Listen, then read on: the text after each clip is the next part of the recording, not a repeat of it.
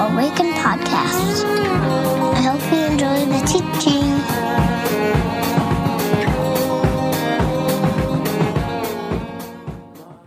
Good morning, friends, and welcome to Awaken.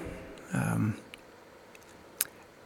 this morning, well, it's actually Wednesday afternoon. Uh, we are we're preparing for a service of lament in a couple of hours. So, looking forward to seeing many of you. But as we continue to process and think about uh, the events of the last week in our city and in our own lives, in our church, uh, we hope, I hope, and I pray, I trust that the Spirit of God is still out there at work. And even in the midst of difficulty, in the midst of sadness, in the midst of anger, that you have found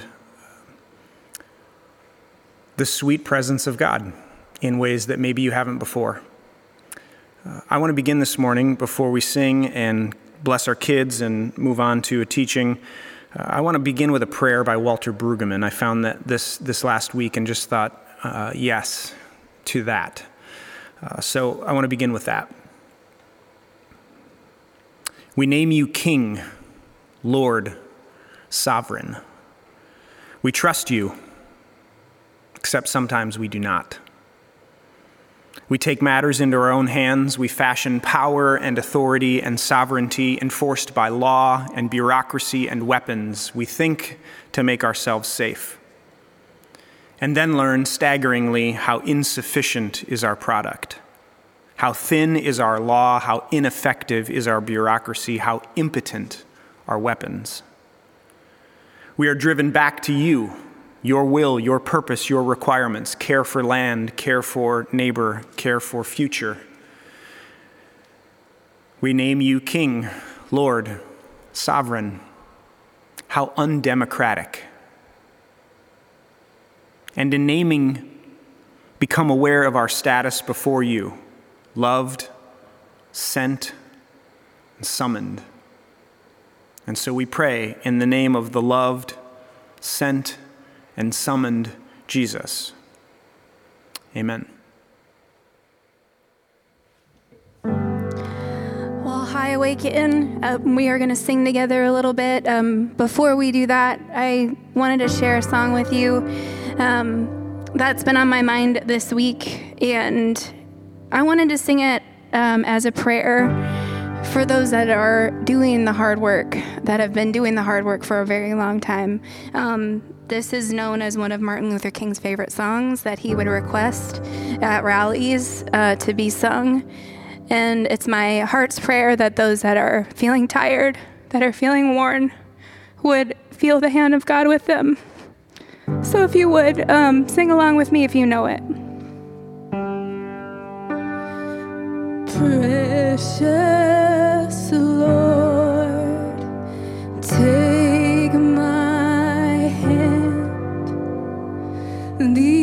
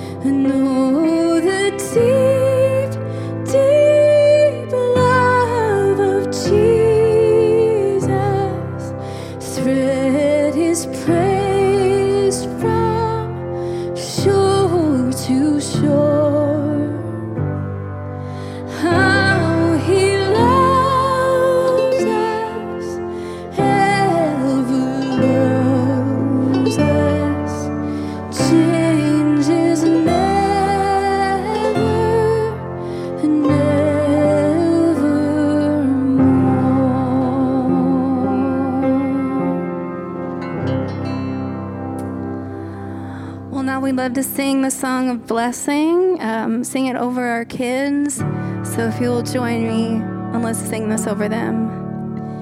May God give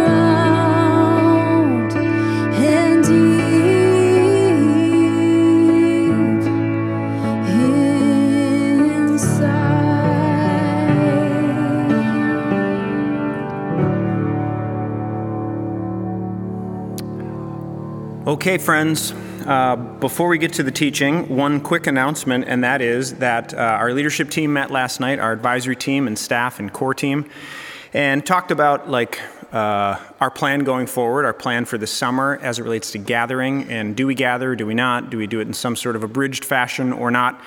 And uh, our plan as of now, and of course, this is all subject to change based on evidence and uh, recommendations by our state and local um health organizations and governor. But our plan is in the months of June, July, and August, once a month, we are working on securing uh, an outdoor location where we can gather together for worship, uh, social distance uh, assumed, and um, and we'll do that. And then the other weeks we'll we'll do this. Uh, actually, the weeks that we do outdoor worship, we'll still offer our sort of pod, our weekly podcast, and we'll record the teaching. But uh, those gatherings will be kind of you know uh, singing and uh, and a teaching and. Bring a blanket and picnic and stay as long as you like. Bring frisbees. Bring your pets. You know, um, maybe f- your fish.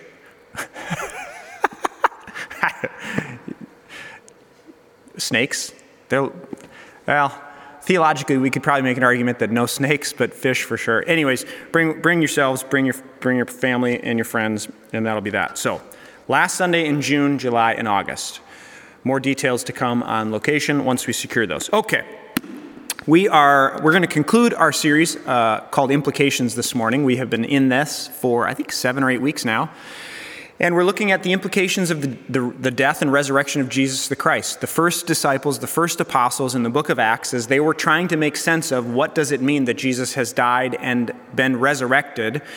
And so we have started in Acts 1. We looked at the unschooled and ordinary men that the Spirit of God used to uh, advance this message about Jesus' death and resurrection. We looked at uh, Ananias and Sapphira being struck down in this first moment uh, of the new story being written and unfolded. We looked at Stephen's speech to the Jewish leaders and establishment about the history of Israel and what Jesus had done, uh, and then his eventual death and, and, martyrdom. That'll actually play into today's teaching, the, the, word martyr.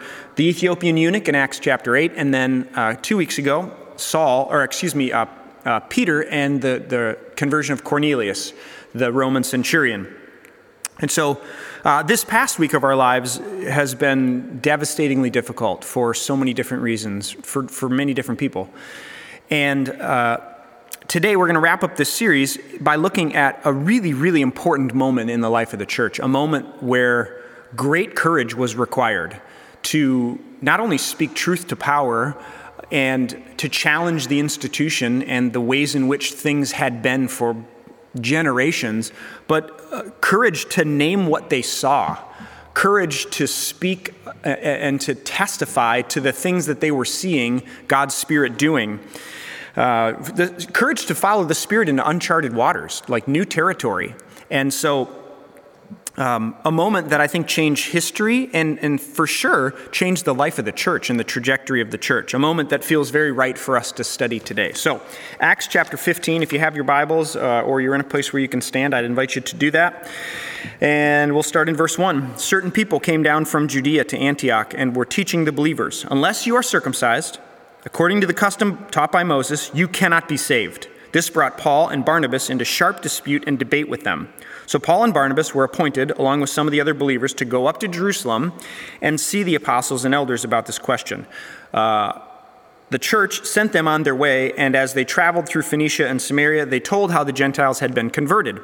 This news made, this news made all the, the believers very glad, and when they came to Jerusalem, they were welcomed by the church and the apostles and the elders, to whom they reported everything God had done through them. Then some of the believers who belonged to the party of the Pharisees stood up and said, The Gentiles must be circumcised to require. Uh, to, to and, and required to keep the law of Moses. The apostles and the elders met to consider this question, and after much discussion, Peter got up and addressed them. Brothers, you know that some time ago God made a choice among you that the Gentiles might hear from my lips the message of the gospel and believe. God, who knows the heart, showed that he accepted them by giving the Holy Spirit to them just as he did to us.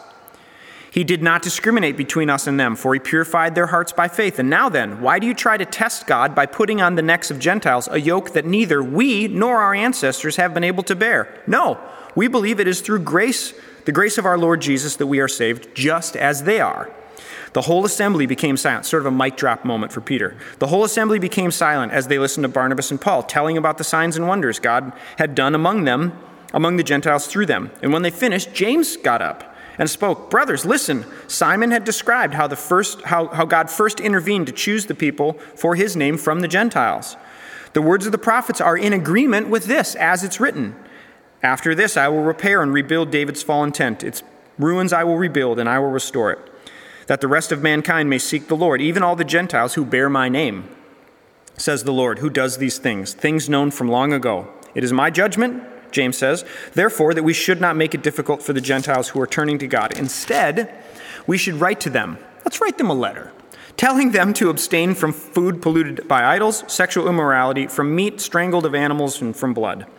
For the law of Moses has been preached in every city from the earliest times, and it is read in the synagogues on every Sabbath. So, Verse 22 The apostles and the elders with the whole church decided to choose some of their own men and send them to Antioch with Paul and Barnabas. They chose Judas, Silas, men who were leaders among the believers, and with them they sent the following letter The apostles and elders, your brothers, to the Gentile believers in Antioch, Syria, and Sicily, or Cilicia, we have heard that some went out from us without our authorization and disturbed you, troubling your minds by what they said. So we all agree to choose men and send them to you with our dear friends Barnabas and Paul, men who have risked their lives for the name of Christ. Therefore, we're, we're sending Judas and Silas to confirm by word of mouth what we are writing. It seemed good to the Holy Spirit and us to not burden you with anything beyond the following requirements abstain from food sacrificed to idols, from blood, from the meat of strangled animals, and from sexual immorality. You will do well to avoid these things. Farewell. I think that is one of the best moments in Scripture. You would do well to avoid these things. Farewell. Pray with me. God, this morning, as we look at this passage and this story and attempt to hear from you, the living God, who is alive and well by your Spirit at work in the world, take these words, which are two dimensional on a page, uh, written long ago, and make them come alive to us today. May we see and hear the voice of the resurrected Christ to the church in 2020, I pray. In Jesus' name and by the power of the Spirit, all God's people said together with a big emphatic amen. Okay, friends, uh, Acts chapter 15. Um, here's what I want to do this morning I want to focus on one word that we read in that story. Then I want to lay that word over the story and see how the apostles are actually doing this word. And then I want to lay that word over our context in 2020, the last week of our lives together in our city and in our country, and see if the Spirit might want to say or do anything in you or in me or in the church. So the word is witness. Can I get a witness? Oh, they've all left. I'm looking for Mel, and she's gone. Mel, can I get a witness? Uh, the word is witness, and in Hebrew, it's ood. In, in Greek, it's martus. Um, and to be a witness, or marturio, is to, to bear witness, to affirm that one has seen or heard or experienced something that he knows uh, or has been taught by divine revelation or inspiration. It's to give testimony, it's to utter honorable words, or to give a report, to implore. Uh, if this were a gathering and you were all here, I would throw out an all play question and I would say, when I say the word witness, like what do you think or what, come, what, what, what comes to mind? What do you feel when I say the word witness? I'm guessing if you were all here, we would hear things like, you know, um, evangelism or apologetics or, you know, street preaching. You got to, you know, witness to the people. Or maybe you'd go like the law court direction, like someone, you know, testifies in a court or tells something that is true, reports on what they have seen, right? These are all things we might think of when we think of witness. Buried in Acts chapter 15 in verse 8 is this word, martus. But we actually, it's, it's hard to see if you're not looking for it. When it says, God who knows the heart showed that he accepted them by giving the Holy Spirit to them, just as he did to us. So, the, Peter, he's standing before the Jerusalem leaders and he's trying to explain to them listen, Here's why the Gentiles should be included God, who knows the heart, he showed us that he accepted the Gentiles by giving the Spirit to them. And that word showed is the word marturio. So God, who knows the heart, marturioed, bared witness, bore witness that he accepted the Gentiles by, or the, through the evidence of, the giving of the Spirit. So then the apostles in this story are turning around and they're doing the same thing. They're bearing witness to the people they're talking to, the Jerusalem leaders, the, the, the Jerusalem Christians, and they're testifying. They're uttering honorable testimony to what they saw. So first we see God doing it. God bears witness. And, and, and gives uh, like bears witness and, and gives the evidence that the Gentiles are included in the story by the giving of the Spirit to them. And then we see the, gen, or the, the apostles doing the same thing in this story. So, what does it mean to bear witness? It means to testify. It means to utter honorable testimony, to give report, to, um, to reflect or say what you have experienced or you believe is true, to validate or stand by or behind the, the retelling of an event, to be a witness. What's fascinating is this witness idea is a thread that begins in the very beginning of the story, all the way back to Genesis chapter 12 with Abraham or Abram and Sarai, who become Abraham and Sarah. Uh, Abram and Sarai are invited by God to follow this Yahweh, to that their, their family would be a blessing, that God would bless them, and their family would be a blessing, and they would be a nation of people who ooded, who bore witness, who marturioed to the nations the love of this God, Yahweh, the one true God. So Israel, at the end of Genesis, is found in, uh, well, at the beginning of Exodus, finds themselves in Egypt, op- oppressed, enslaved, uh, imprisoned in some ways in this empire. Now, fascinatingly enough, not without warning, God removes the Israelites, the, God hears the cry of the oppressed people. He removes the Israelites by force, by shutting down the economy, by the, the Nile River being turned to blood, by the destruction of property. Maybe a sermon for another day, be that as it may. God removes them by force, stirs up some havoc in Egypt where the oppression was taking place, and parts the Red Sea. And the Israelites are to then become a kingdom of priests, a holy nation who ooded, who martyrioed, who bore witness to the, the liberating love of God.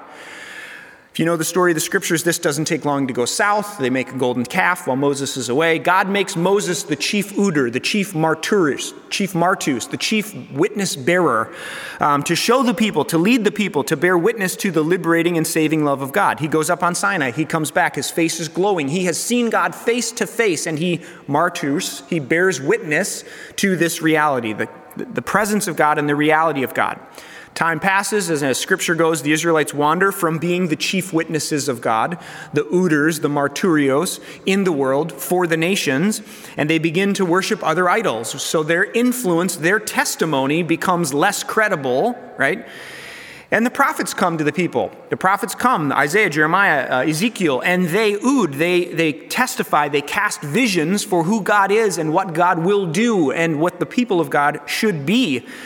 Isaiah specifically tells the story of a servant who will become the chief ooder, the chief martyrias, the chief martus, ironically enough, where we get the word martyr, the chief witness, whose life and teachings and even death would bear witness to what God is like. Jesus comes, he does exactly that. And then in the book of Acts, where we find ourselves today, we see the apostles doing the same thing, bearing witness, martyrioing to the movement of God and God's Spirit. So I would argue Acts, what we find in Acts 2, Acts 3, 4, 7, and 8, where we've been, Acts 10 and 11 with Cornelius, now in Acts 15, and, and, and in other places, it's the apostles of Jesus who are bearing witness, who are testifying, who are uttering honorable testimony of the movement and the activity of God in their midst. So, this is the word witness.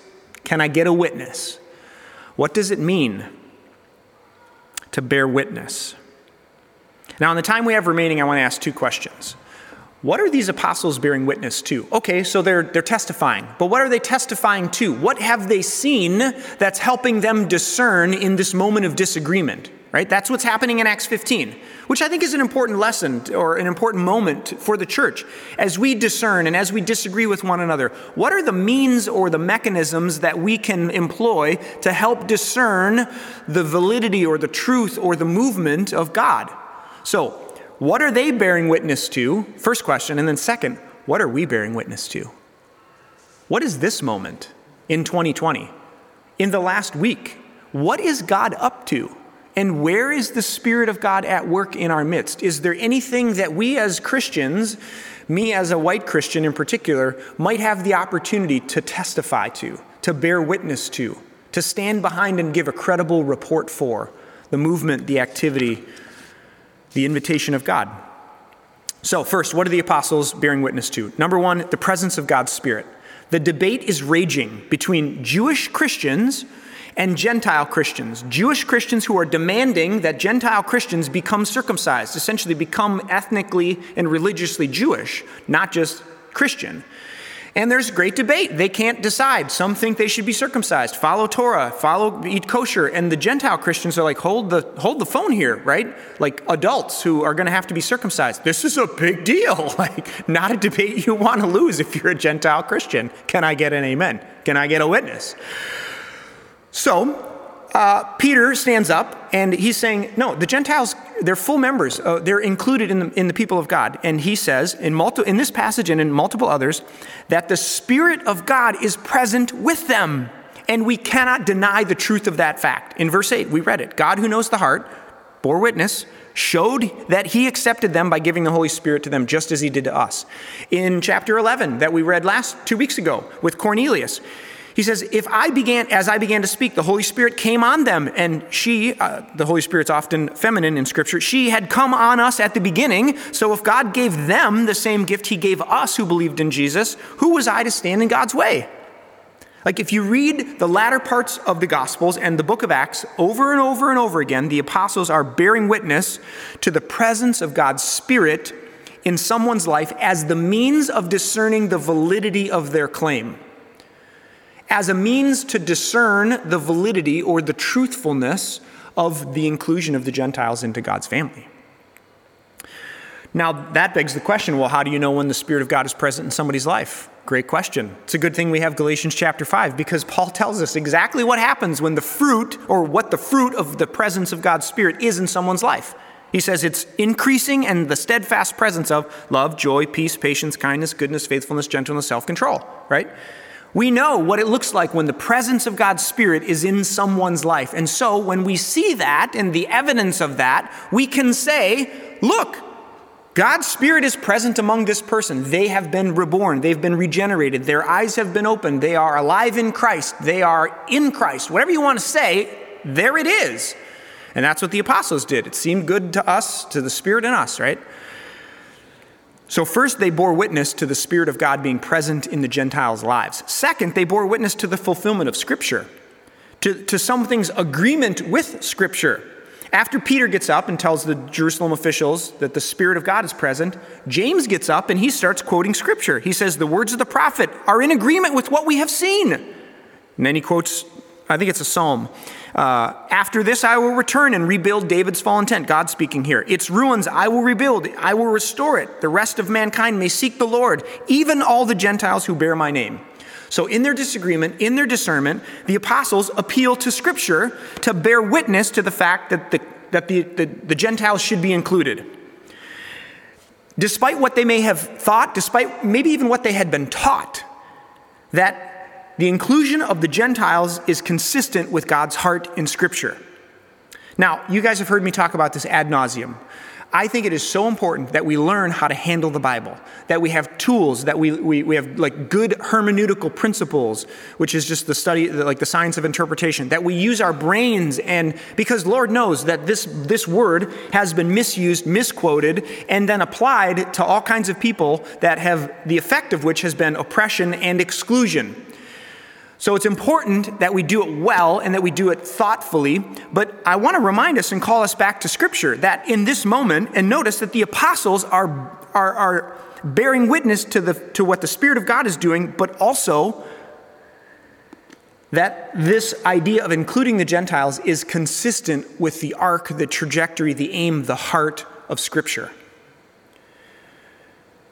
So when we're discerning, when we're in disagreement, if someone says, well, the Spirit is here and the Spirit's doing this thing, but, but it is in contrast to or going in a totally different direction than the heart and the aim and the trajectory of Scripture, that's a tough argument to make in my book. I think it's important that we notice that they looked, they appealed to Scripture in their discernment. Last, they bore witness to God's presence through the Spirit, they bore witness to the fulfillment of Scripture, and then they bore witness to their own experience. Most evangelicals would begin to tar and feather pastor at this point in time. Like, you should trust your experience.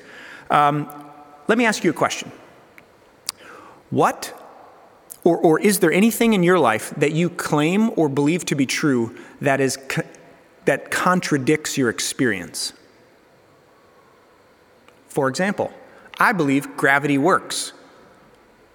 But then every time I go to sit on a chair, I just float above it.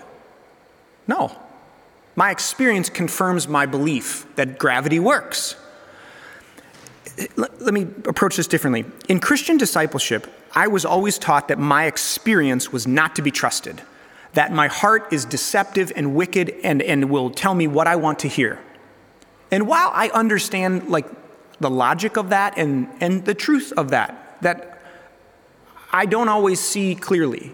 And in fact, I don't see it all sometimes. That's true. I think we are fooling ourselves if we think that our experience is not connected to what we affirm as true and that we believe as true. Richard Rohr talks about he talks about it, the tricycle of understanding. He would argue So back up 500 years, the church, Protestant and Catholic, they are their wheels are spinning. They're trying to figure out how to have any kind of authoritative statements or claim in in the Enlightenment, where reason is king. I think, therefore I am. Everything is determined by reason and thought. So the church is looking for authority. Protestants go to Scripture. Catholics go to tradition. Our locus of authority lie in these two different places. For Protestants, it's the Bible. This is where we this is why people say if the Bible says that I believe it, that's enough. Because our authority is in the Bible. For Catholics, it's the Pope, it's the tradition, it's the perennial tradition and the saints who have come before them. Rohr then says, we're all fooling ourselves if we don't agree that experience actually is the front wheel of the tricycle. Nobody says something's true when their experience completely contradicts that reality. Like, I, I, I, was trying to think of something where I would say, This is true, but my experience is completely contradictory to what I'm claiming to be true. I, I couldn't find anything. Now, Rohr, with wisdom, and I would agree, says, Listen, we can't allow our experience only to be the thing that dr- drives the train, but why, why are we fooling ourselves? Let's stop kidding ourselves. Experience actually is our first, our first lens, it's our touch point to reality and what's true. Then we, we gather around, we come back to Scripture, the tradition, the perennial tradition of what the fathers and mothers have said before us. And with those three things in concert with one another, we can begin to discern what's true and right and faithful. Wesley talked about the Wesleyan quadrilateral. It's the same idea. It's just four things in a quadri- in a you know different quadrants. He's got um, oh, what is it? Scripture, reason, experience, and tradition. But both of the models have experience. And so for the first, the, the, first apostles, they experienced the rebirth and the faith of these Gentiles. They saw the Spirit being poured out among them. They saw them engaged in the work of the gospel and the, and the, the telling of the story about Jesus. Their experience, in part, led them to believe and affirm as true the inclusion of the Gentiles into the family of God. I think that's really important to say out loud. So, when questioned by those in power in Acts 15, in this council at Jerusalem, they bore witness. They gave testimony. They, they, they recounted as true their experience, they retold of the Spirit being poured out, of, of this inclusion of the Gentiles being consistent with Scripture, and of their own experience. Now, that's all um, a sort of precursor. That, I think that was going to be my whole sermon before last weekend. And I was just going to talk about how we discern when we disagree with each other. I think that's important. And I think that it's important to name that in this moment for the apostles, they bore witness to these facts the Spirit's presence, Scripture being consistent and fulfilled, and their own experience. Now, what can we bear witness to in this moment, in our lives? And if you will allow me, as I close, I want to attempt to bear witness to some things that I believe we have the opportunity to stand in solidarity and affirm as true and real, to testify, yes. You may disagree with me on these. That's okay. You don't, I don't demand your agreement, but I want to offer these to you for your consideration because I think that they're uh, even if you disagree, your engagement with what I'm about to say, I think, is very important. I think we're bearing witness to, or we have the opportunity to bear witness to, the effect or the effects of systemic racism and the oppression of people of color for over 400 years in our country. I used to watch Popeye as a kid, you know, the cartoon, the, the guy who was kind of weak and lame, and then he would eat spinach and he'd get really strong uh, there was this moment, if you remember Popeye, where you know his his sort of tolerance and um, patience would sort of wear thin to the point where he would say this phrase. He'd say, "I can't stand it. I can't stand it no more." And he would open up the spinach with his pipe and he would chug it down. And then he would bring about change. Dare I say, he would bring about justice to uh, the situation by any means necessary in Popeye. Um, seems like a really dumb example, but I would say to the white church and to white Christians like myself who are awake and paying attention, we have the opportunity to bear witness to the damaging and dehumanizing effects of systemic racism and oppression on our brothers and sisters of color. And I hope, I hope and I pray that it's true of me and it's true of us, as it was of Popeye, that our response is in unison with what we're hearing around us that I can't stand it, I can't stand it no more with our brothers and sisters of color. And I think what we have seen in the last week is the effect and the effects of oppression and racism over a very long period of time, where people, because of the color of their skin, have been systematically and strategically placed outside of opportunity and, and denied the right to vote. Like 1960s, if I'm not mistaken. African Americans were, even, were, were given, listen to that, were afforded the right to vote in our country. So I, I want to say out loud that I think one of the things that we are bearing witness to in the last week is the effect of that systematic, intentional and unintentional, oppression and racism. I think we're also bearing witness to the speaking of truth to power and the exposing of the lie that racism and oppression are built on in our context, which is white body supremacy. Like many of you were at the Capitol this last week. My two oldest daughters were down there. Many of your kids were down there. And we watched kids, students, student led, thousands of them, on the on the, the grounds of the Capitol in the grass before the, the, the, the, the symbol of government and institution, democracy in our state, saying, We're tired. We're tired of living in fear. We're tired of being targeted. We're tired of being treated as less than and tired of the disparities that fall along racial lines. We're tired of being denied opportunity. We're tired. We're done. We're tired of it. And all of those, the fear, the, the, the targeting, the, the disparities, are built on the lie of white body supremacy that one particular body or whiteness is the supreme existence, the pinnacle of the human body, and the standard by which all other bodies then are judged. That is a lie from the pit of hell that no Christian should have a problem denouncing and repenting from. That is antichrist. It's antithetical to the nature of who God is and what Jesus showed up like. So, for white people, sure, like we've gained power and influence and wealth and control by the propagation of this lie that one particular skin color or body is better than another. But again, no follower of Jesus should have a problem denouncing and repenting of that lie because that we, that's not what Jesus grasps for. That's not what Jesus is like. That's not the kind of power Jesus wields. And because it tears down and dehumanizes and terrorizes our fellow brothers and sister humans. We should have no problem whatsoever denouncing and repenting of that lie. And I think we are bearing witness to truth being spoken. I mean, I, am here, I, I hope and I pray that the things that I'm hearing that I've never heard from government before or from officials before last. But Governor Walz himself the other day, all these great things about the state of Minnesota were this and that and this wonderful place to live and all these kinds of things. And he gets to the end and he says, All these things are true if you're white. And they're not true if you're not. Like our state has one of the largest disparities in education if you're white and if you're not. In terms of housing, we have one of the largest disparities. So I'm, hearing things from our government and from elected officials, which I've never heard before. We're hearing truth being spoken to power, and I hope and I pray that that truth affects change. And I hope that you do too.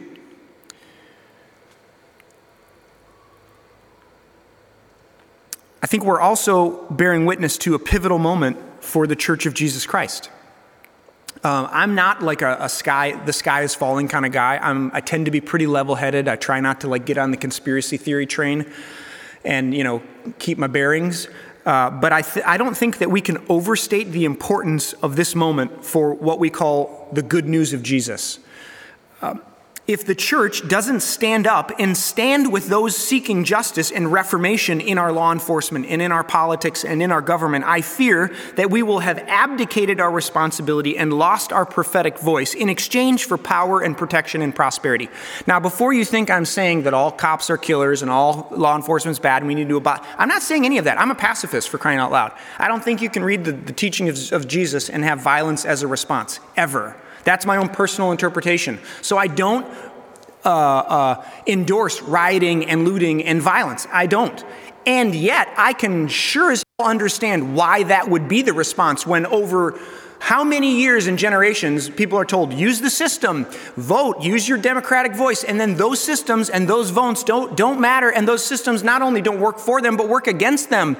So I can't stand it anymore. I understand the response. I think this is a moment, though, where we as the church have an opportunity to, to say something. And I think that the gospel demands it and depends on it.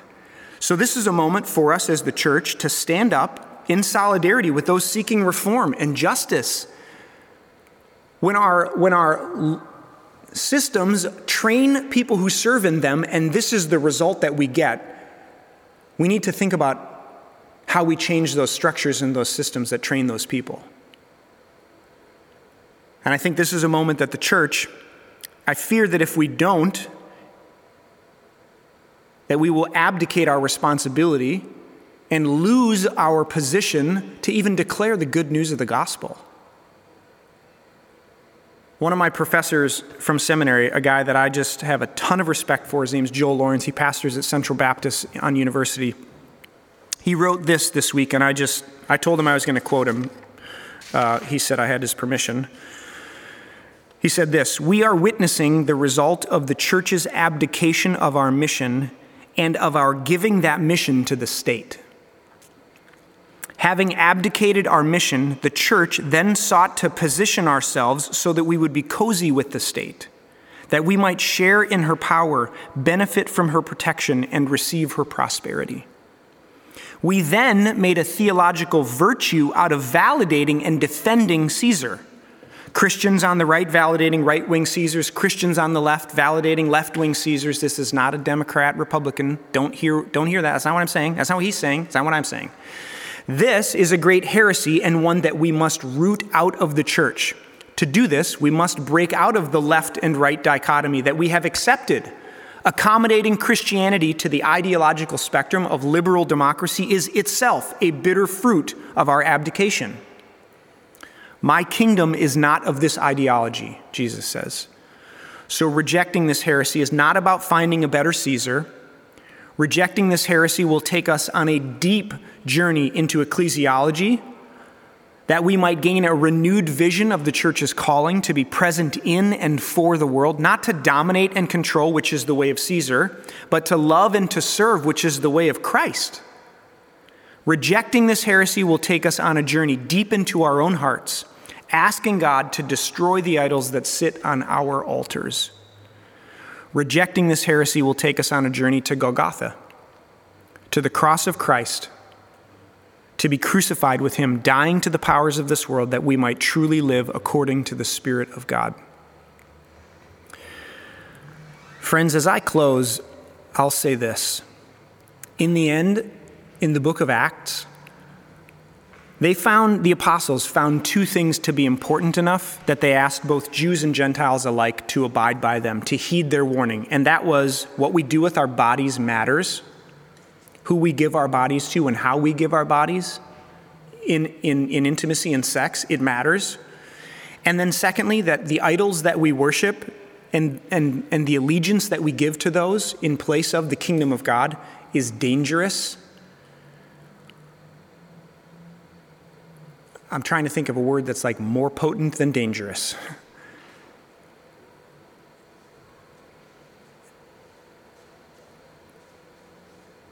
that the idols that we have and we give allegiance to things that are not the kingdom of God, they, they, may be our ruin. And so, as we try to understand what these people in the first the first apostles are trying to like make sense of Jesus and his resurrection, his death and his resurrection, and them bearing witness to this moment in the book of Acts in chapter 15. I wonder if for you and I there aren't a few things that we might bear witness to. And I, I offer these in humility. I don't have the answers to all the questions, and I probably say more than I should sometimes, and maybe not as much as I could have in other times. And when you try to like walk on a razor's edge, all you do is get cut. but as your pastor and one of your pastors in this church, I love you too much to not say these things. And I think this is a moment where the church has an opportunity to bear witness to some things that the Spirit of God is doing in our midst. And so, as we move to a time of silence, are there any idols that have taken up space in your allegiance to Jesus and the way of Jesus and the kingdom of Jesus? Is there any allegiance that you have that is supersedes your, your allegiance to Jesus? Is there anything that you need to repent from? There are a whole bunch of things I'm repenting from, I'll tell you that right now. As you think about this last week and how you respond and, and, and how you live going forward, is there anything that you want to say, I don't want to go that way anymore, I want to go that way? That's repentance. Turn around. Is there any lament that needs to be expressed? From the depths of your soul, let sadness and sorrow and anguish, let it pour out. That's part of what tonight is. And then, what are the works of God and the movements of the Spirit that you are bearing witness to? I think it's a really important question that we ask. So let me pray, lead you into a time of silence, and then to the table for communion. God, as we take these few moments to consider um, this story and maybe what your spirit might be saying to us today, I pray that you would erase anything that I've said that's not of you, that it would be forgotten, that as those emails are typed, that, that, that what was said would, would not even be remembered. I pray that only what is true and what is of you would stand, and that it would grow deep, that it would be planted in our hearts, and that those seeds would take root. So that more and more, with increasing degrees, we look like, sound like, smell like, act like, love like Jesus. So, Holy Spirit, do that work in us now.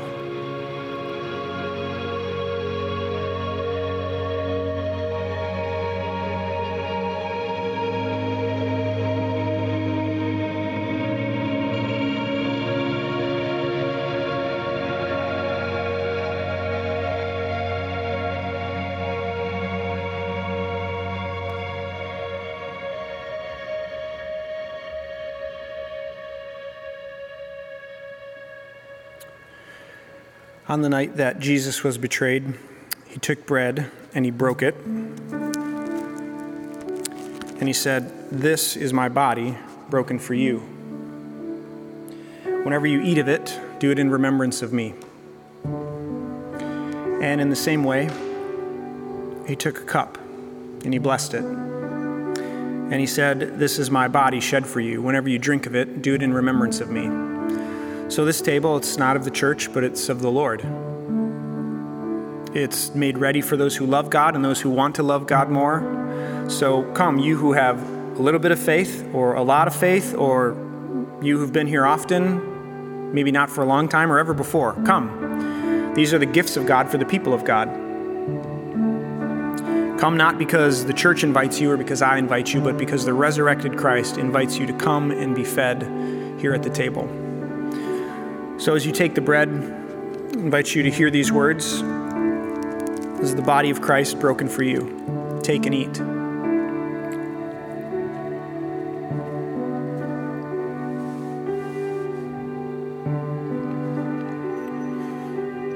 And as you take the cup, hear these words The blood of Christ shed for you. Take and drink.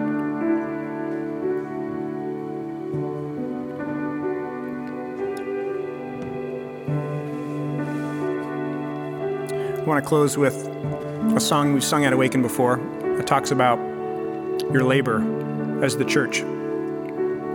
That though at times it seems hard and difficult and maybe even um, despairing, that where is justice? Where is the gospel? Where is the good news? Where, where is righteousness? And why does it seem that those who are unrighteous are prospering and those who are trying to, to, to be about love are just getting beaten down even in those moments, we know that our labor is not in vain. The prophet says that as my word goes out, it will not return to me void. It will do what, I, what it set out to do, which is to bring food and life and love and liberty and justice. And so we sing this song as an act of faith that that's true.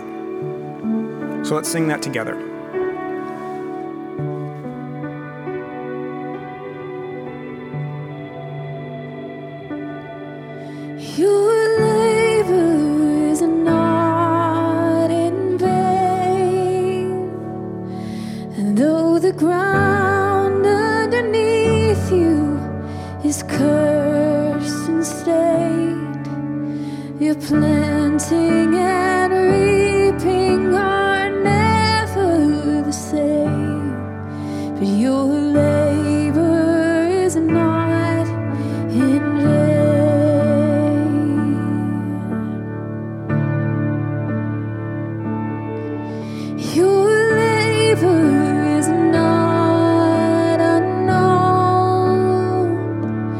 Though the rocks they cry out and the seed may groan, the place of your return.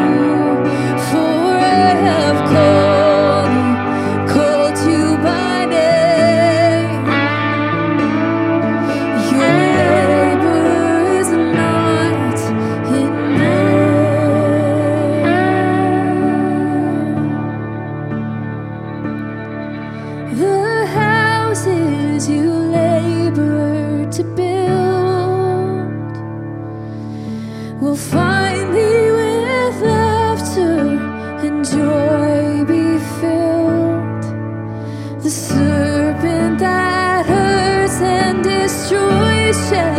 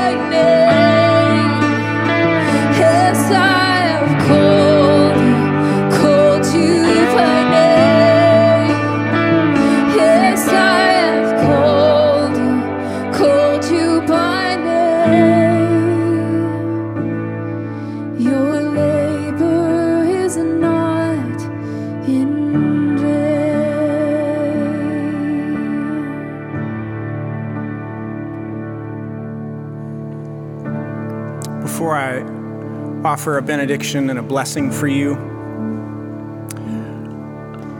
I, I, I recognize that maybe some of the things that I'm saying are sharp. And without context, they may feel uh, a little blunt. And I hope that you know my love for you. I hope that you know that uh, as a pastor, I want good things for you and I want I want you to grow. I want our community to grow in our ability to love and ascribe worth to anyone and everyone. And so, maybe a specific word to, to you if you feel offended that something that I said was really sharp and you disagreed with it, and your instinct is to leave, don't. Email me, call me. I will Zoom until the cows come home if I need to, to talk, to sit, to be with you. Tell me what you think. Tell me how you feel. Tell me why you think I'm wrong. Let's be in relationship as we work through this, as we talk about this, as we trust each other and love each other and want good things for each other. And that means sometimes we challenge each other. So don't leave. That's easy. Anybody can do that. Go find another church. Don't do that. Stay. Like that feeling that you might have right now is exact you're right where you need to be. So lean into that. I hope that you trust me enough. I hope that my voice and my, my, my time with you over the last 10 years has proven that I, I love you and I want good things for you. So let's lean into that. The other thing I'll say is I got a text from a friend the other day that said he was talking about COVID and this whole deal, and he's like, I was just I was listening to Bruce Springsteen and I heard Glory Days, and I was thinking to myself, man, I wish kind of wish we could go back to the glory days of three months ago. And I wanted to say, glory days for who? maybe it was about COVID, maybe, but, but like, I don't want to go back. I want to go forward. And I want to move into where the Spirit of God is calling us, which I think is, is more equitable, more just, more loving, more grace filled. Um, and, and, it might require me to put down some of the power and, and opportunity and privilege that I've been afforded. Okay, I, I want to go forward. I don't want to go back. I, I don't really think those were glory days for everybody. They were great for some, but I think that there's the vision of the kingdom is better. So my invitation to you is that way, not that way. So if that's what you're interested in, then buckle up, friends. It's a great adventure, to quote Steven Curtis Chapman. Wow. Steven Curtis Chapman. Saddle up your horses. Okay. Uh, I'm going to bless you and we're going to be done. Here we go. The Lord bless you and keep you. The Lord lift up his face to shine upon you and be gracious unto you. The Lord lift up his countenance to you, meaning God's face to your face, giving you his peace. In the name of the Father and of the Son and of the Holy Spirit. And the church said together, Amen. See you next week. See you in a couple hours.